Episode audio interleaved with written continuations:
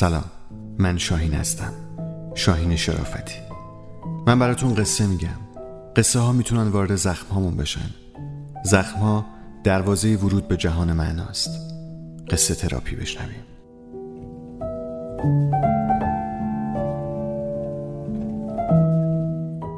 گلوله نوشته کیم چرچ.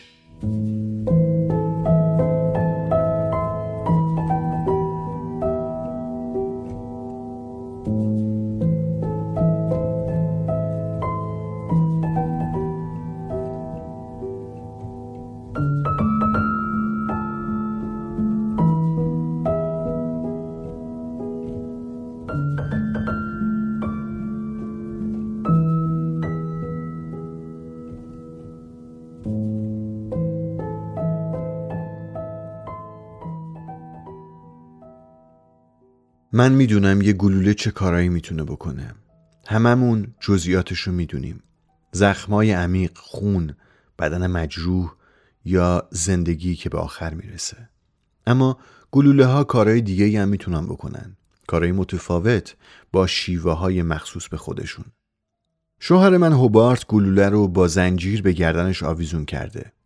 پوست سینهش به خاطر آفتاب سوختگی قرمز و شاید همین موضوع گردنبندش رو نقره تر جلوه میده. اولین بار که بغلش کردم گلولش به استخون زیر گلوم فشار آورد. اونقدر که لکه سیاه روی پوست گلوم ایجاد شد. به همه گفتم ماه گرفتگیه اما در واقع پینه بست و هرگز از بین نرفت. راستش من آدم شجاعی نیستم هیچ وقتم نمیشم اما صبورم.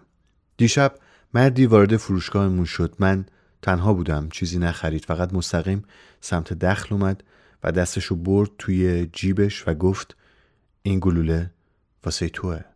منم هرچی پول توی صندوق کشو داشتم بهش دادم و همونطور که می‌خواست ریختمشون توی ساک.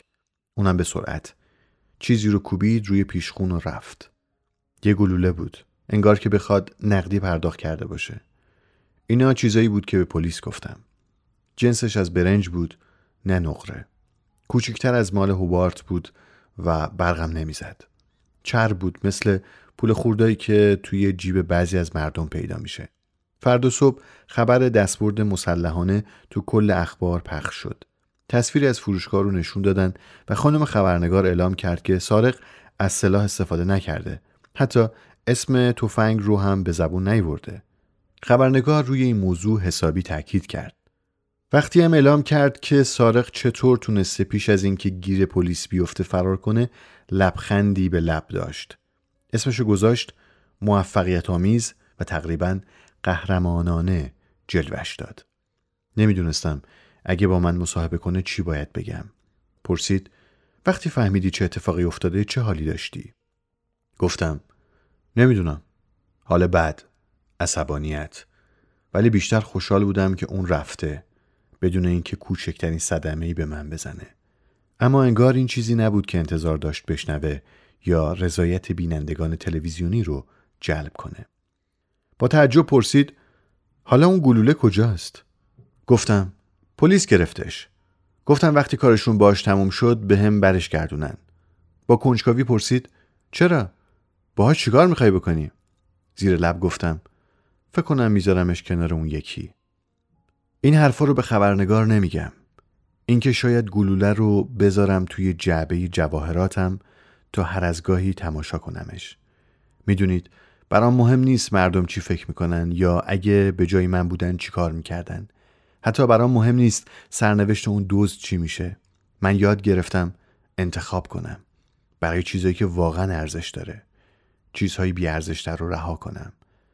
مثل زندگیم. مثل جونم.